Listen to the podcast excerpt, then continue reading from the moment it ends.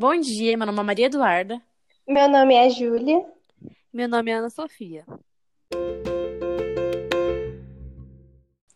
Quando falamos sobre o fim de uma pandemia, possibilitamos duas diferentes interpretações: o final médico e o final social. O final médico ocorre como uma inovação medicinal capaz de pôr fim, de fato, a uma doença, como, por exemplo, uma vacina ou medicamento. Já o final social acontece quando a sociedade vai, gradativamente, perdendo o medo de contrair a doença e, consequentemente, retornando às, às suas atividades cotidianas normais. No caso do coronavírus, percebemos que o governo está adotando o chamado final social, visto que, antes mesmo da certeza de um tratamento eficiente no combate ao vírus, as regulamentações de isolamento social já estão sendo amenizadas. Isso se baseia na reabertura da economia. Espaços como academias, clubes e salões de beleza, em algumas cidades brasileiras, já estão funcionando normalmente.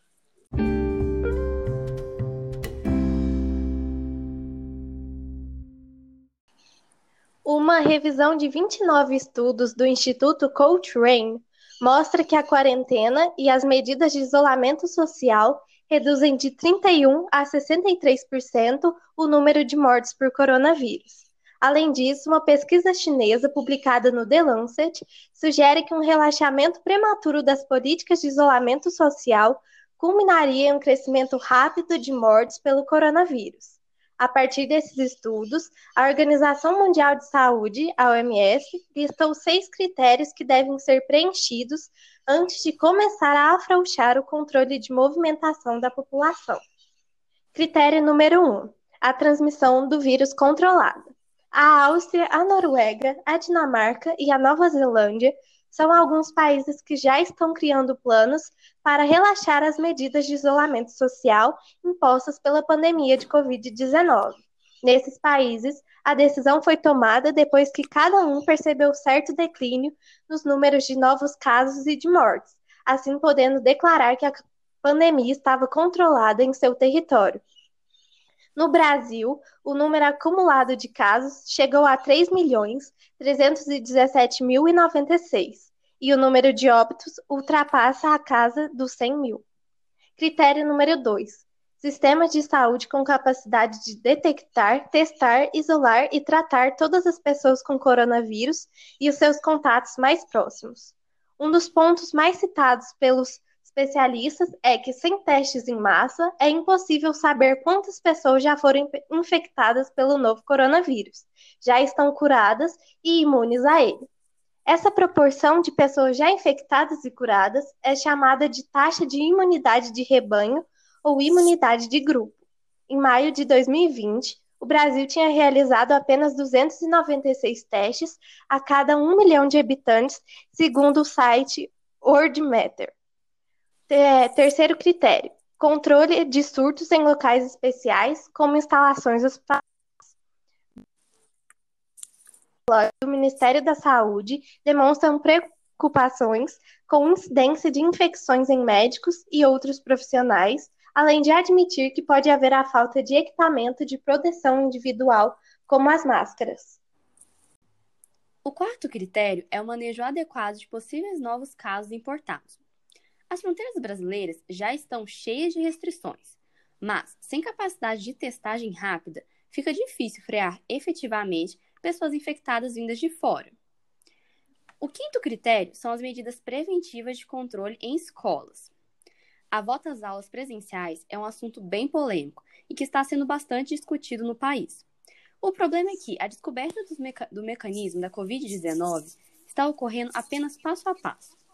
Nos primeiros meses da pandemia, acreditava-se que as crianças não eram infectadas. Com o avanço da doença, percebeu-se que elas são infectadas, podem ser transmissoras, mas desenvolvem menos sintomas. Nas diretrizes do Ministério da Educação, MEC, há previsão de afastamento de profissionais que são do grupo de risco, distanciamento dos estudantes, uso obrigatório de máscaras, entre outros fatores.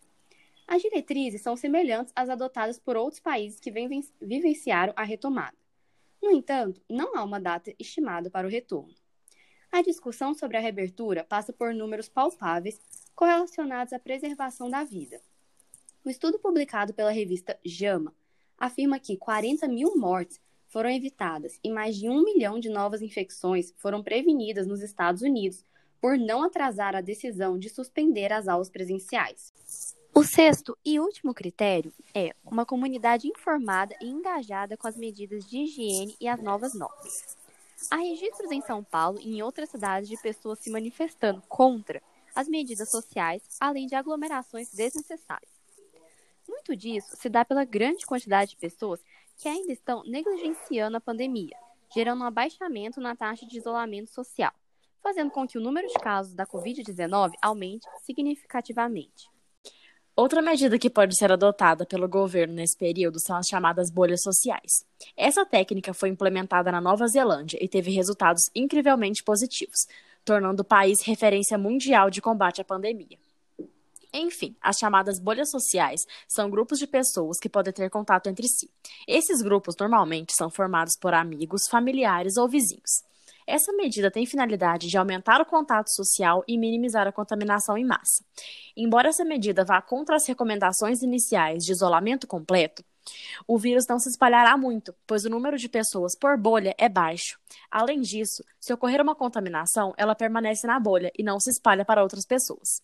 Enfim, as bolhas sociais são formadas por aproximadamente 10 pessoas e recomenda-se que as famílias presentes na bolha morem perto umas das outras, para que, Caso houver uma contaminação dentro da bolha, ela não se espalhe por longas distâncias. Dessa forma, as dificuldades de viver isoladamente serão amenizadas, a saúde mental das pessoas sofrerá um impacto menor e, consequentemente, será mais fácil enfrentar a pandemia sem furar a quarentena. Convenhamos que há uma diferença enorme entre encontrar algumas pessoas ou ficar completamente sozinhos em casa, não é mesmo? Assim, essa iniciativa diminui a vontade das pessoas de sair e se divertir, visto que elas podem fazer isso desde que estejam dentro das suas bolhas. Em suma, a estratégia pode ser muito benéfica, desde que as pessoas sigam as recomendações e evitem contato com pessoas fora da bolha. Além da Nova Zelândia, outros países como Canadá, Escócia e Bélgica também estão avaliando essa possibilidade. Sabemos, entretanto, que essas medidas são provisórias e têm finalidade de amenizar o problema, e não pôr fim a ele. O final real da pandemia só ocorrerá quando existir uma vacina 100% eficiente no combate ao vírus. Aliás, a Rússia já anunciou nessa semana o primeiro lote de vacina contra o coronavírus. Porém, os cientistas não a veem com bons olhos, pois a vacina não cumpriu todas as etapas de testes, ou seja, foi desenvolvida de maneira precipitada.